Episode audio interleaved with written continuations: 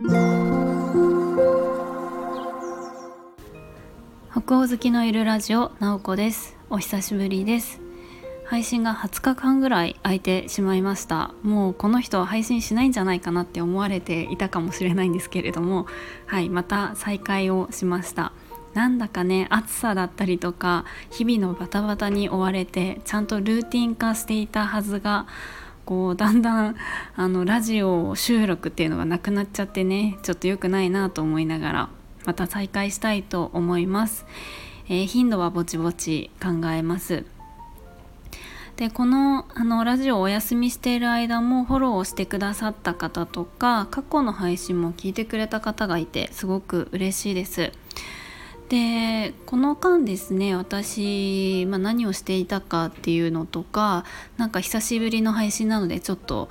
あの初めて聞いてくださる方もいるかもしれないので自己紹介だったりとかなんか今日はあのタラタラと喋りたいなと思います。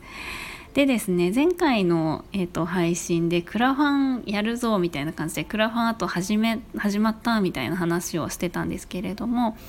えっと、今私は、えー、まあ、いくつかあのやっている活動の一つとしてクラウドファンディングに仲間と一緒に挑戦をしております。でですね結構あの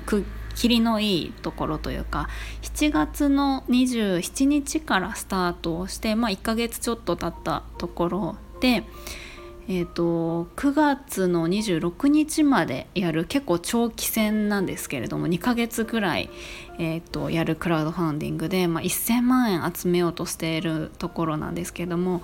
えー、ちょうどですね今日昨日500万円、えー、到達しまして今505万円くらい集まってるかな。支援してくださった方は500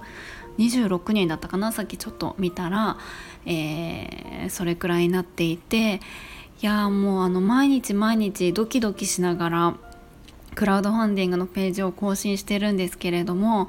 本当にいろんな方がシェアしてくれたりとか、えー、支援をしてくれたりとかいろんなメッセージをして送ってもらえたりとかして本当に何か挑戦する時にこうやって応援してもらえるっていうのは嬉しいことだなと思いながら、えー、毎日こうドキドキしながら過ごしています。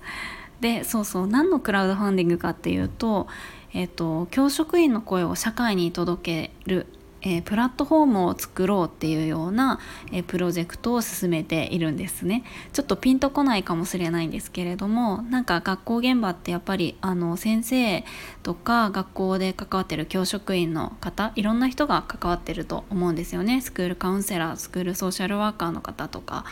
えっと、あの給食作る方とか事務の方とかいろんな人が学校教育に関わっているけれどもそういう人たちが、えー、疲弊していたりとか、えー、なかなかあの現場でいろんな思うことがあっても変えられないっていう部分で、えー、それって本当に子どもにとって、えーといいいいことなのかな？その学校に関わる大人たちが疲れきってるのって子供に本当にプラスなんだろうかっていうところに、えーと、疑問を持っている、えー、人たちで一緒に、えーと、立ち上げたプロジェクトなんですね。まあ、私自身が、えーと、もともと教員をやっていたのでそういうところにすごく問題意識を持っているいて。えっと、学校現場で働く人の声を、まあ、アンケートをいろいろ取ったりして学校現場で働いてる人たちはこんな思いを持ってますよとかこういうところに困っていますよっていうのをあのまあアンケートなのでちょっと,、えーと、数値的なものを出して発信したりとかいろんな意見をまとめてあの行政だったりとか社会の方に届けていったりとかそういうことをしていきたいなと思っているんですね。まあ、そのためにいろいろあのウェブサイトの構築だったりとかでお金がかかってくるので1000万円を集めようとしています。まああの単純に、えっと、お金を集めるだけだったらクラウドファンディング以外の方法でもね何か助成金を取ったりとかっていう方法はあるんですがなんでクラウドファンディングかっていうとやっぱりこういう社会問題があるよあの教育の問題があるよとかこういうことを、えー、やるよっていうのを教職員の人とかその学校に対していろんな思いを持っている人たちに知ってもらいたいからクラウドファンディングをやっているんですね。純粋にその助成金取るとかまあ、別の方法で資金調達だったらそんなにたくさんの人にそれ自体あの知れ渡ることはないと思うんですけれども、えっと、こういうプロジェクトをやっていくんですよってっていうところを伝えておくことであ何か変わるかもしれないっていう希望も一緒にね広げていけるかなと思ってクラウドファンディングをやっているわけですちょっとリンクは貼っておこうかなと思うので、えっと、もしこれを聞いてくれるくださってる方で学校現場のこととか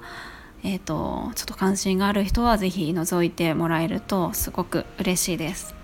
まあ、そんなことを、えー、今中心でやっております。でそうそう自己紹介をしようかなと最初に言ってたんですよね。なんか順番がおかしくなっちゃいましたけれども、